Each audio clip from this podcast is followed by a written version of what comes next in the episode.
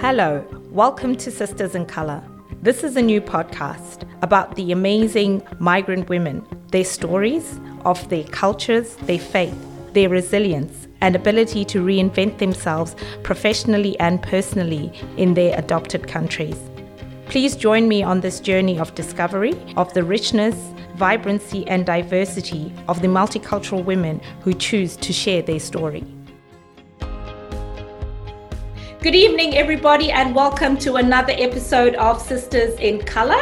Today, I'm really honored and excited to have the amazing Sissy Ma on our show.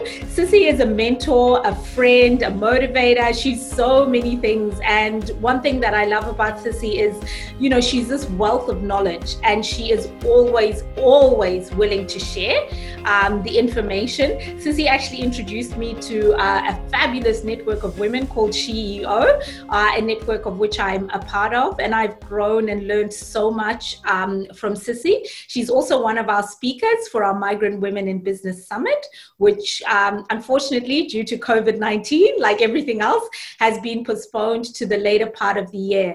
But today, I'm really looking forward to sit down and have an intimate chat with Sissy uh, so that you can also have the privilege of learning from her experience and learning a bit about this amazing woman. So, welcome to Sisters in Color, Sissy. Thank you very much, Christina. Really appreciate it. Yes. Could you start, Sissy, by just giving our audience who don't know you uh, a bit of background on who you are? Sure. Um, so, my name is Sissy Ma, and I'm actually originally from China, about, uh, I think, almost coming to 30 years now this year. Um, came from China to Australia in 1991. And um, I came here to study and with the intention of uh, going back after study. Um, but you know, a year out after I came out, I, I went back for a holiday and decided that uh, I prefer Australia because uh, China. You know, I was going back to Hong Kong and it was so crowded. You know, mm-hmm. and um, you know, 29 years later, I still can't stand. You know, standing in queues for too long, which is what happens if you're in China or in Hong Kong. But it's a you know a great country, great places for for a visit for me now that I'm in Australia. And uh, yeah, so basically started uh, you know, doing a study here in, you know, uh, Bachelor of Commerce honors and then did a Master of Financial Management uh, at UQ as well. And uh, after graduation, I went for a, a, a, number of job interviews and, you know, was lucky enough to be uh, recruited for Queensland Treasury Corporation, who's actually the treasury, you know, basically looking after all the debt funding for Queensland government. Um, I don't know how much money they, they have now, but back then it was uh, quite a few billion dollars that we were looking after. So it was, uh, yeah, so it was funny that uh, out of that group, we had, uh, at then in 96, we had 400 um, people went, uh, who went for the job uh, and was, uh, you know, corporate finance analyst role. And in the end, a myself, uh, who came from China, and uh, another guy who came from Russia got the job out of oh, wow. like 400 graduates, postgrads, and you know all, all over. So the uh, the department that I worked for is was called the advisory you know, policy and advisory department, and it was the, basically the United Nations of uh, Queensland Treasury.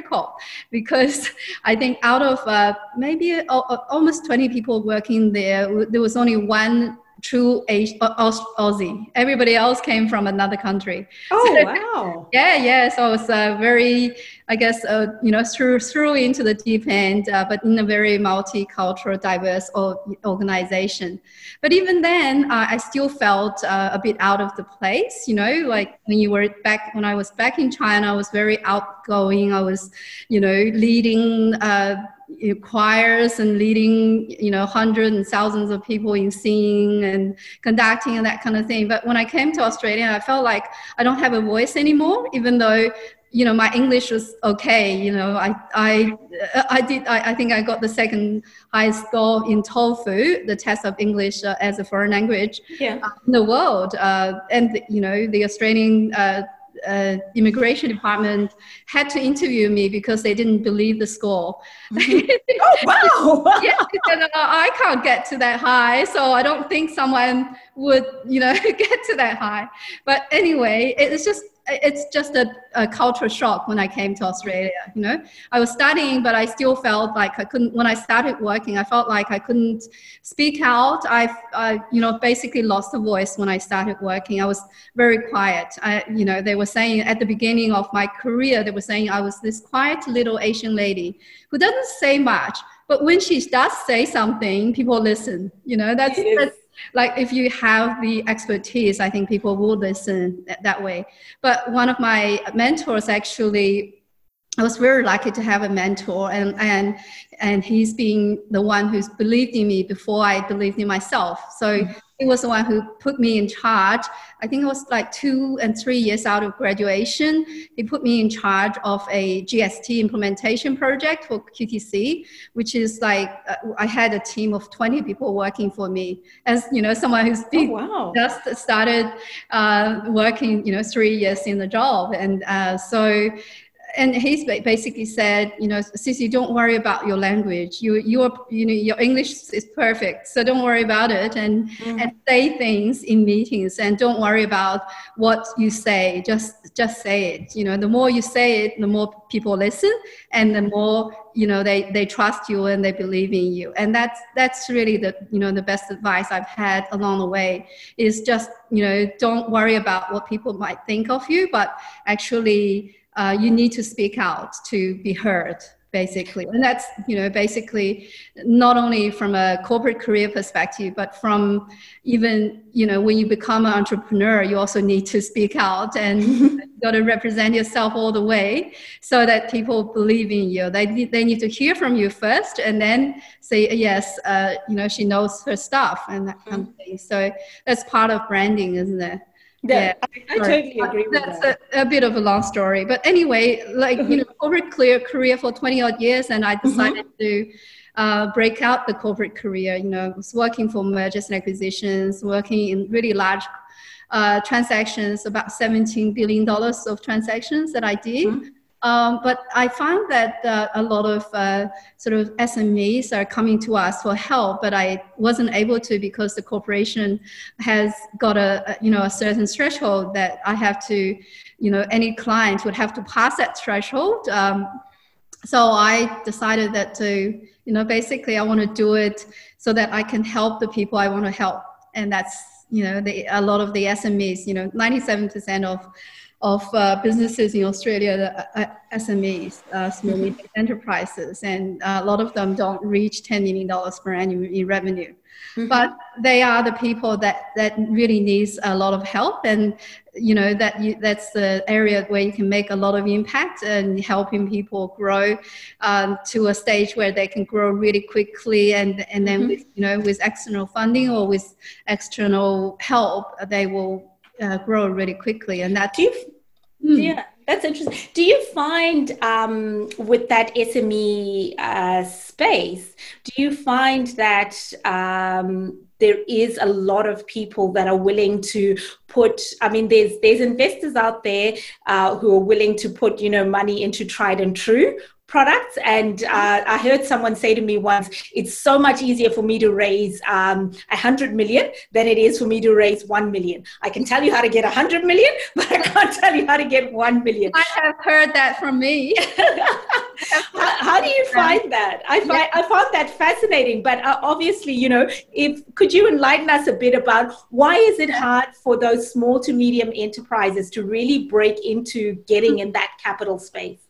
Yes, um, it's basically it's it's like investors. They are in brackets. You know, there are investors who are really large investors. You know, institutional investors. They are the people who would invest in you know 100 million plus, um, and there are you know a finite number of them. There aren't too many of the, those investors all around the world, but there are you know still quite a, a good number, a few hundred or or even a thousand of those uh, uh, large investors. Um, these investors they they would you know they wouldn't look at any transactions smaller than a hundred million, for example. So with a, a SME, when they just starting up, uh, they would not be able to value their business as over $100 million, or they are not looking for $100 million. Mm.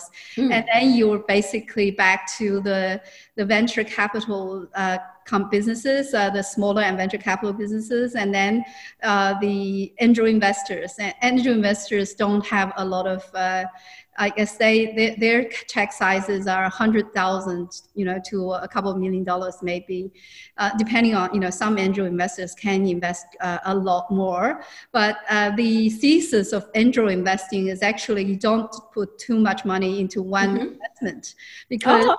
Because basically, what they're trying to do is that they're putting their eggs into so many different baskets that yeah, just in case one of the baskets actually do uh, work and you know the chicken comes out, and the others they don't care. You know, not that, that they don't care, but they are betting that maybe one out of ten investment would give rise to a, a really good return for them, but the others are not as good. And you know, obviously, a lot of angel investors do try to get uh, uh better returns like that, better better successes like that, but um, the, the whole idea about angel investing is that they don't put too much money into each investment. So if you wanted to raise a million dollars from all angel investors, that would mean that you have to raise it from at least 10 people to get to that uh, a million dollars. You know, if each one of them are only going to be able to contribute a, thousand, a hundred thousand.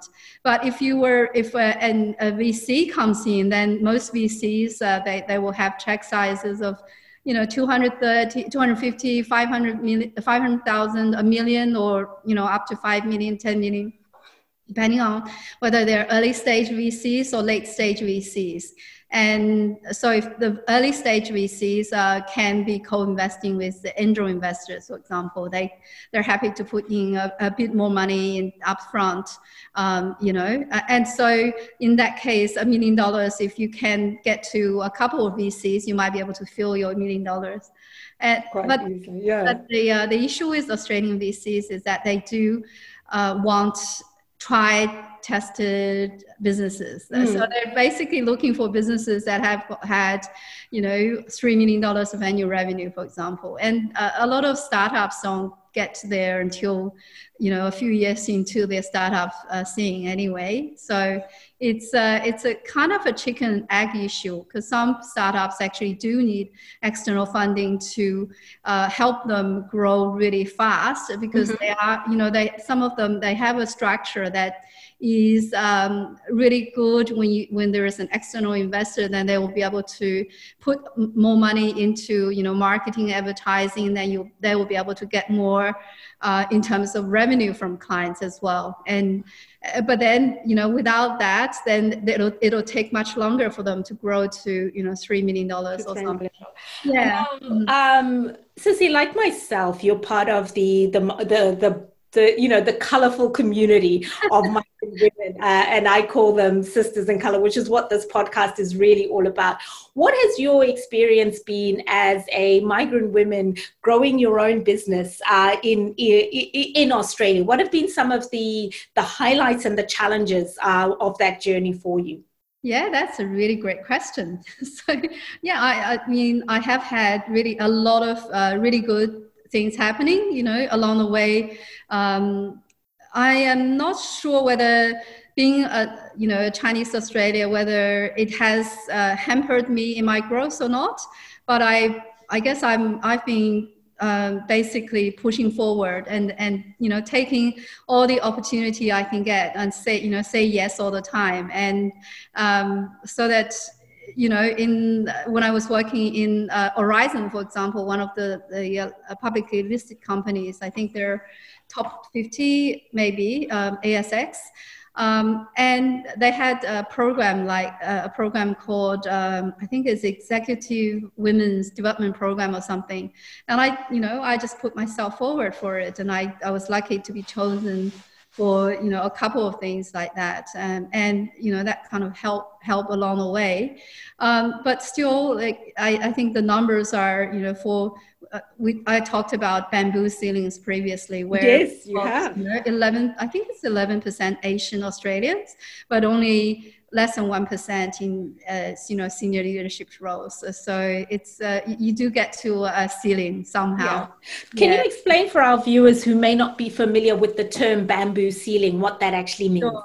Yeah, yeah. Um, that is a, a, term that is kind of similar to when we're talking about women. You know, there is a glass ceiling that to, you know people know all about it, where um, there is less, there are less female leaders in the whole wide world. You know, but um, the for for for Asian uh, people, it's even worse.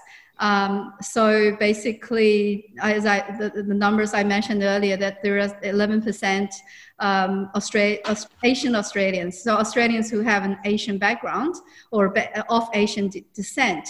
Um, but uh, I can't remember the specific number, but it's a very low number, maybe 1% or 3% uh, would have been in the senior leadership roles. Uh, so, yeah. and it was uh, even worse in uh, like legal, you know, lawyers or, or people like that. So, mm-hmm there are lots of lawyers Asian of the Asian descent, but they just don't get to the you know the partnership level. They don't get to like in the uh, uh, in the chambers, you know, as a judge, for example. Mm-hmm. Um, yeah. Uh, so that's what I'm saying when there's you know the yeah. Asian, uh, sorry the the uh, bamboo ceiling. The bamboos. And one thing that you know I really like about you, Sissy, is that you're you're not a, a person who focuses on problems. You focus on solutions. Mm. So you know you you really saw that this bamboo ceiling was something that you really were passionate about wanting to do something about, not just you know complain about it and say you know there's not enough Asian women in leadership. You were like, okay, well I'm here. I'm in, in, in, leadership. I've got some friends around me. And you started something called, um, well, it's transcended its name now, but it started off as the um, Asian. Um, Ladies Mentoring Circle. Yeah, Ladies yeah. Mentoring Circle. And it's now the APAC mentoring yep. circle so do you want to tell our listeners a bit about you know what inspired you to to do that? Firstly tell them a bit about what the apac mentoring um, circle is. What inspired you to do that? And how people can be involved in that moving forward? Sure, thanks for that. Yeah, so I, uh, as I was saying, you know, growing up working in corporates, I, I felt like um, there was one thing, you know, someone, I think it was in one of the CPA sessions I was involved in. They uh, they asked me to be on a panel, and they asked, well, what's what would you tell yourself, you know, the 20 year old yourself? What would you tell her to do? And I said, uh, I would have told her to get lots of mentors. So not just for, you know, limit yourself to one mentor. Get mentors from different areas, different aspects of your of your life and um, and then I, I, thought you know what can i actually help uh, the younger generation you know now that i'm you know more mature and i have been there you know 20 odd years of working experience so what can i help and what's my specific area of um, you know uh, i guess influence and and i a lot of people told me that they they felt really uh, motivated or uh, after seeing me up there talking, you know, like they say, oh yeah, um, it's great that I can, I see there's an Asian woman up there, you know, not that, uh, or you know, when you, when you are up there, people would say, yes, it's great. We see some, you know, Afri- African American, uh, African Australian up there. And so it's uh, the power of the role model that is mm-hmm. so important. So that's why, you know, when you say, well, I, I, I sort of gathered a couple of other Asian ladies back then, uh, one from Philippines and one from uh, mainland China, and uh, they're both uh, quite successful ladies uh, in in Brisbane. So we decided that we just start our own group, mentoring circle. And and initially when we started, because I had a lot of mentees at one stage, and felt mentoring people one on one is taking a lot of time, mm-hmm. and also I found that when I actually have a few people together they will actually help each other out as well. So it's like initially we, when we started in 2016, we uh, so um, Kaylee had six mentees. I had six mentees. So we started in our in one of our boardrooms. So 12 of us, or actually 14, the two of us plus the 12 and mentees. So we basically started uh, brainstorming on what they want to learn and what they, you know, what how we can help. And so we basically grew from there. Every you know every time we sort of meet once every four to six weeks, we'll talk we'll talk about a topic that's of interest to them. And as turned as it turned out from nine, uh, 2016 to now, most of the topics that we talked about, they were topics that, that are of interest to the group of people that attend the meetings.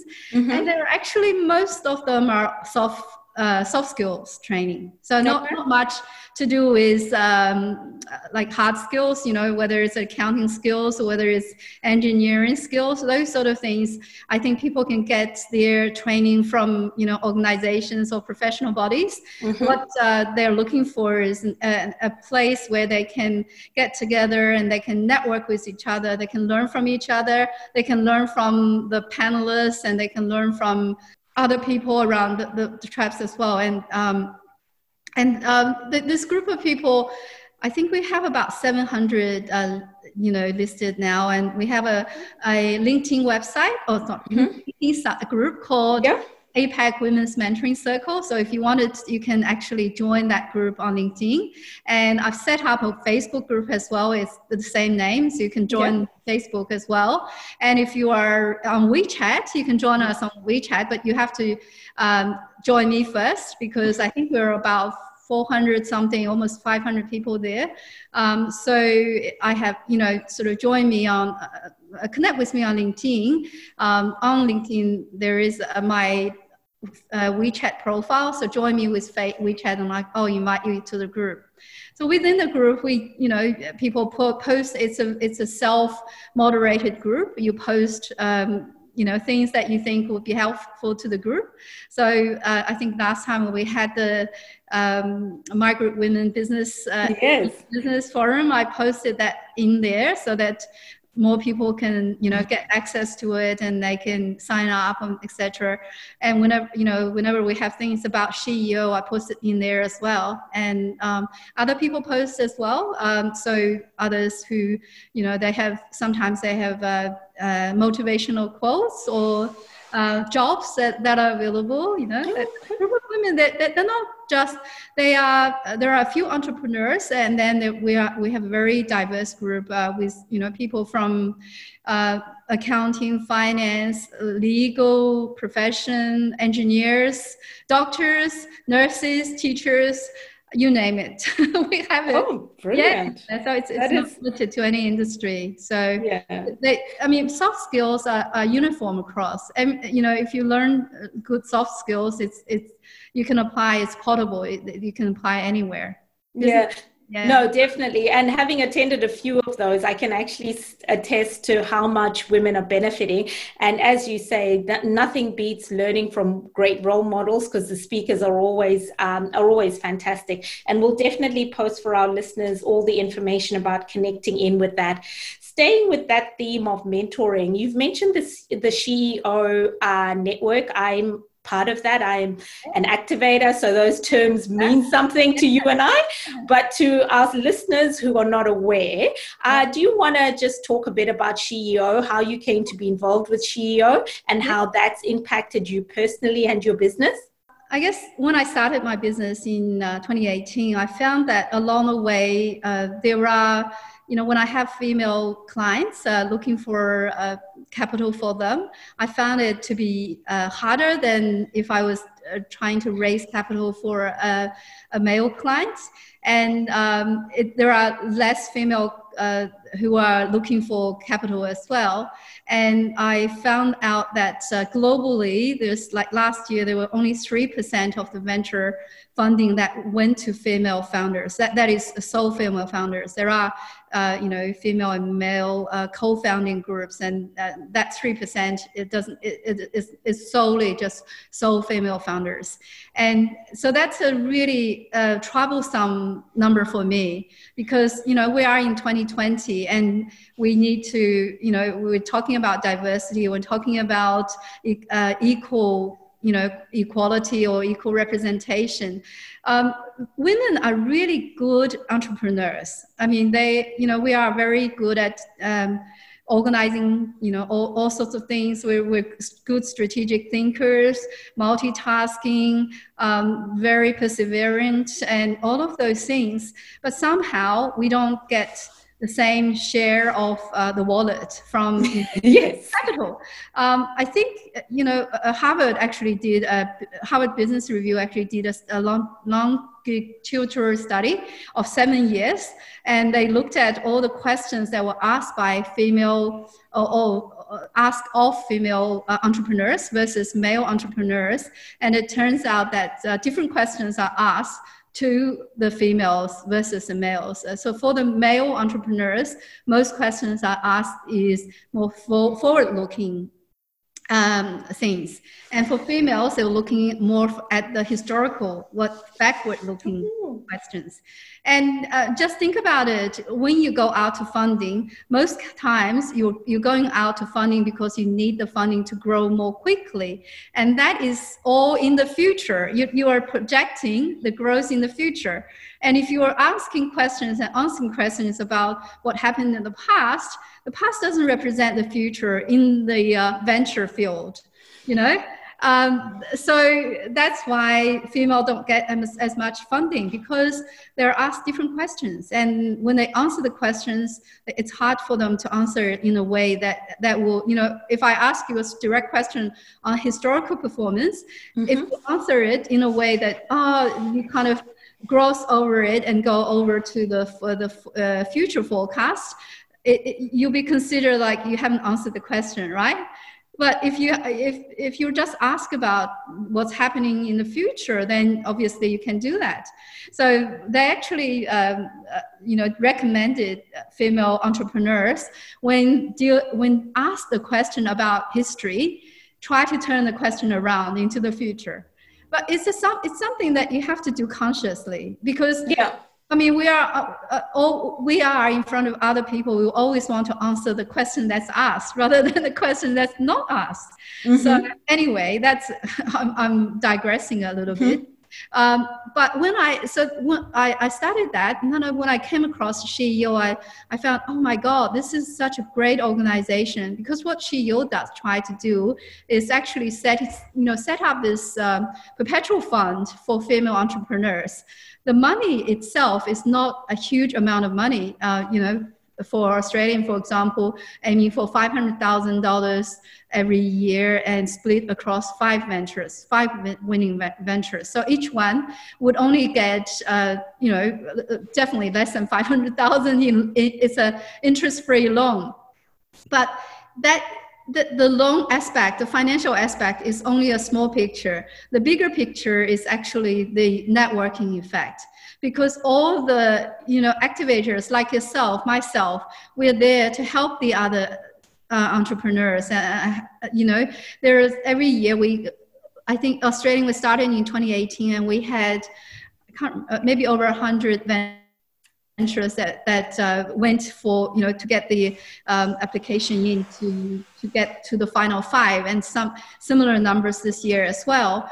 Um, so you, all of these ventures, they will be exposed to, you know, quite a few hundred activators from Australia. And then they, you know, now with the, uh, the COVID-19, we actually have a, a uh, activator call, a Zoom call every Wednesday. Yes, we do. Tomorrow morning, actually. Yes. And um, we'll get into the group, maybe 30, 40 activators and, and entrepreneurs, or we call them ventures, um, and talk about, and it's us and Gabe, give so you can ask um, something, ask something, ask for help, and everyone else would be able to, you know, put pitch forward to help you. Or you can give, uh, where you know you can give, uh, put forward something that you can help others with. So it's a it's a very uh, positive vibe amongst you know all the the activators, and uh, it, it's like financially, every one of us, uh, you know, on a monthly basis, you only need to put in, I think it was like 92 bucks. 90. Yeah, yeah, it's 90 about 90 bucks or yeah. something. Yeah, that's not a lot, is it? yeah, and the, the great thing about this is actually the money goes back, you know, every five years, all the ventures you know when they pay back the money the money goes back to fund future entrepreneurs so you're basically funding your daughter's generation and your daughter's daughter you know that, yeah. that's, that's what i that that really uh, resonated resonated with me and i felt like yes i want to make a difference you know to future generations and this model would would work in in that sense yeah. yeah. No, I really loved. I mean, I really and thank you so much for introducing me to that group of women. I mean, yeah. uh, you know, uh, starting off in Canada, a lot of things have come out of the Canadian government, and the Canadian government actually back the SheEO yeah. network. And you know, and um, the, the, the founder Vicki, she has that philosophy of radical generosity, which is really about giving. And so you've not only got a fund, um, which is kind of just the carrot, really.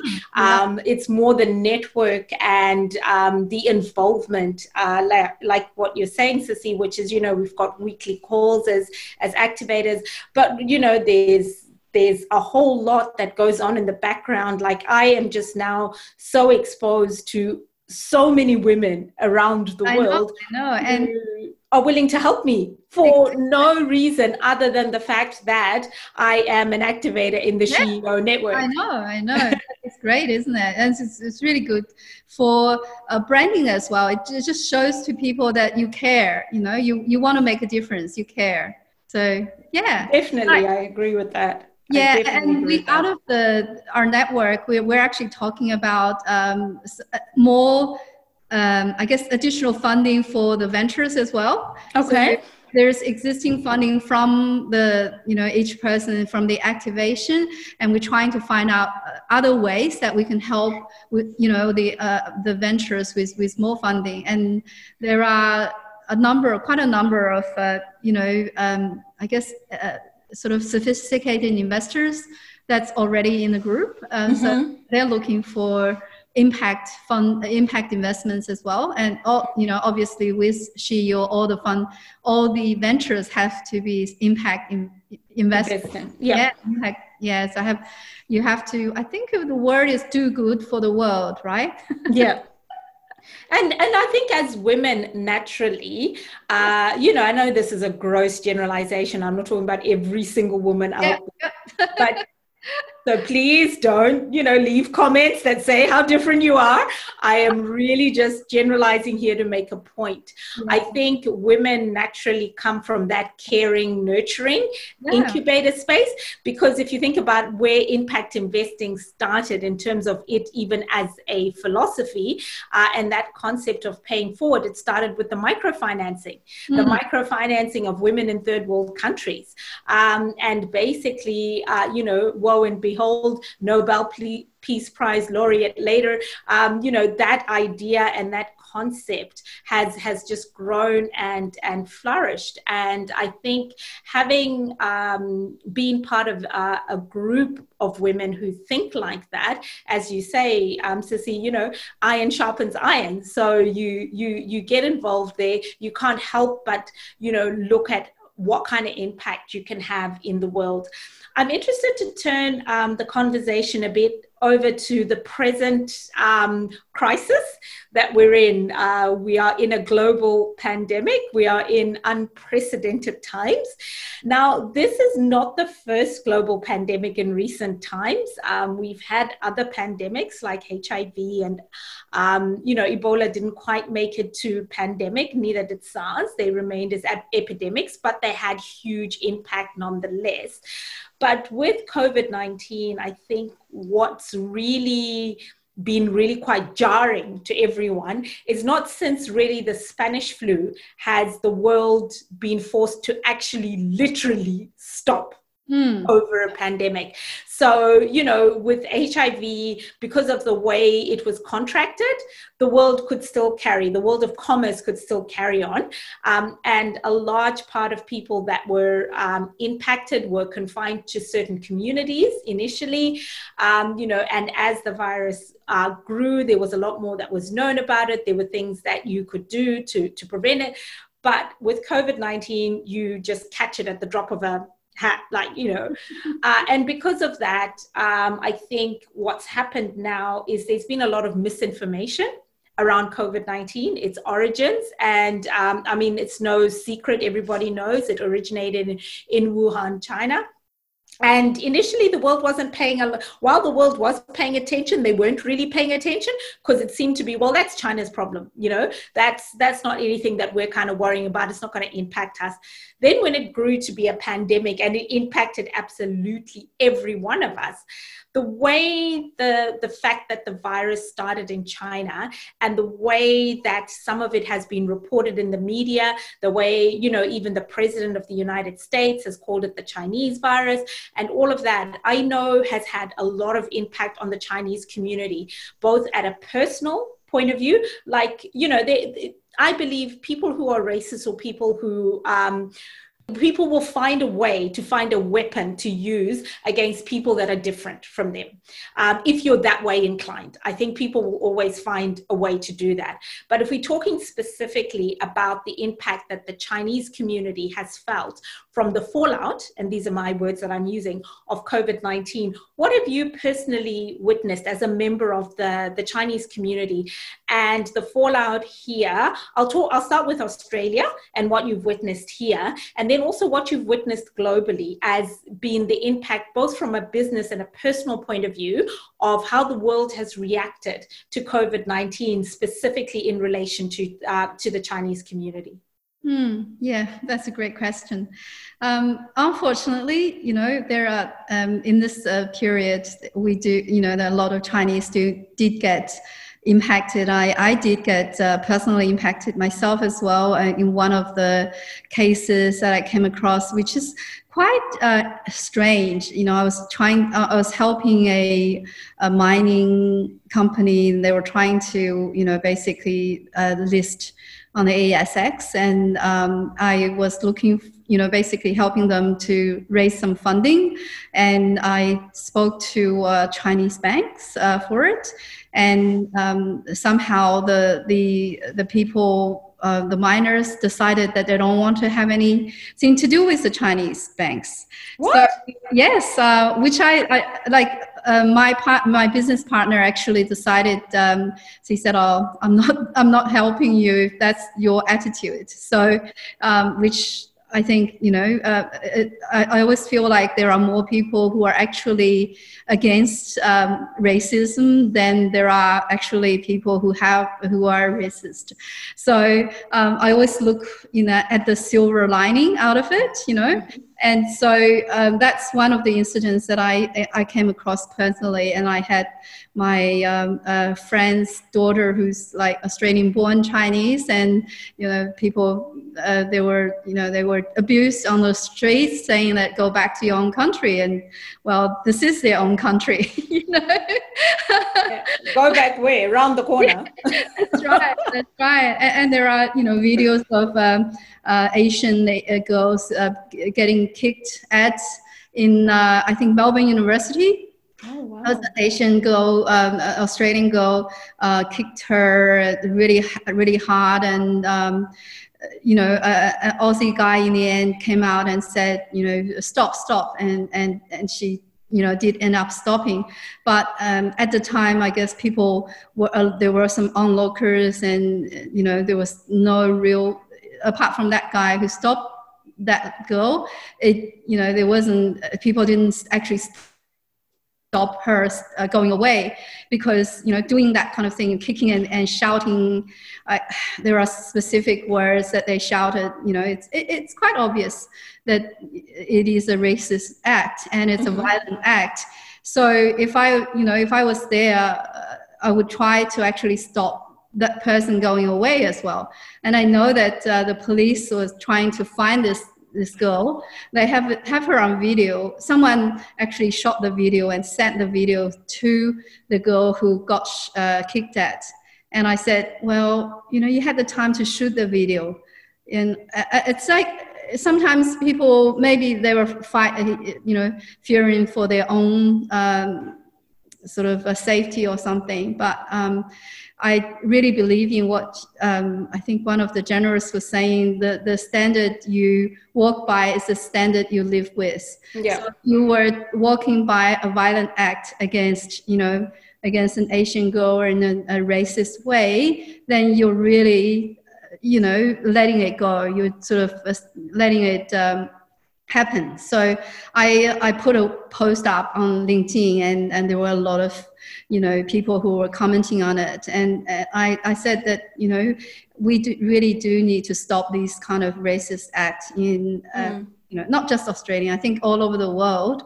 Um, there, there are people saying, yeah, Asian girls get or Asian people get uh, get the they were considered Chinese. Some of you know because we all look quite similar and mm-hmm. and so but you know it doesn't matter whether they have been considered Chinese or not. It it, it just you shouldn't do something like that so there, there are hundreds of uh, these kind of episodes events that happened and there was a, a study by one of the universities I, I uh, down south that basically looked at the experiences people are have uh, had since you know a couple of months ago, and uh, you know there's there's um, definitely it's not a one-off thing. You know there are events like this happening every day, but um, I guess there are more more people who are against them than people who are doing it. So yeah yeah. No, and, and it's always the minority um, groups that end up spoiling it for the majority. You'll find, you know, on average, I always go by the premise on average, most people are really good people. Yeah. And the problem is that the odd person who isn't a good person is what gets all the media attention, they what mm-hmm. get all the spotlight. Whereas otherwise, everyday people are just going about, you know, are really just going about um, about their business. Um, mm-hmm. Cissy, I have really really loved this conversation. I would love to continue I'm talking oh and hearing more from you. I've just glanced at the time and been like, oh my gosh, where did it where has it all kind of um, kind of gone to? Um, Cissy, what um, you know you're a woman in business you're a woman who is really influential not just in your community but in the broader um, uh, business uh, community what is the kind of impact that you're wanting to have on the world I mean, obviously, I want to leave this world a better place than I started, right? yeah. Um, so with the, I guess, with what I do to help people raise capital, what I do is, you know, buying and selling businesses, helping people to exit their existing businesses and, and things like that. I always look at uh, the business uh, and and see whether it actually is something that I can believe in, and you know whether it has the same value value systems that I have. So I, I you know tend to take on projects like renewable energy projects, uh, you know, uh, impact investment, um, helping the third world with their last mile, you know, finance. Um, so uh, if you look at it, all the projects I take on are some, somehow impact related you know and uh, I, I had a couple of uh, opportunities presented to me over the last couple months which i rejected.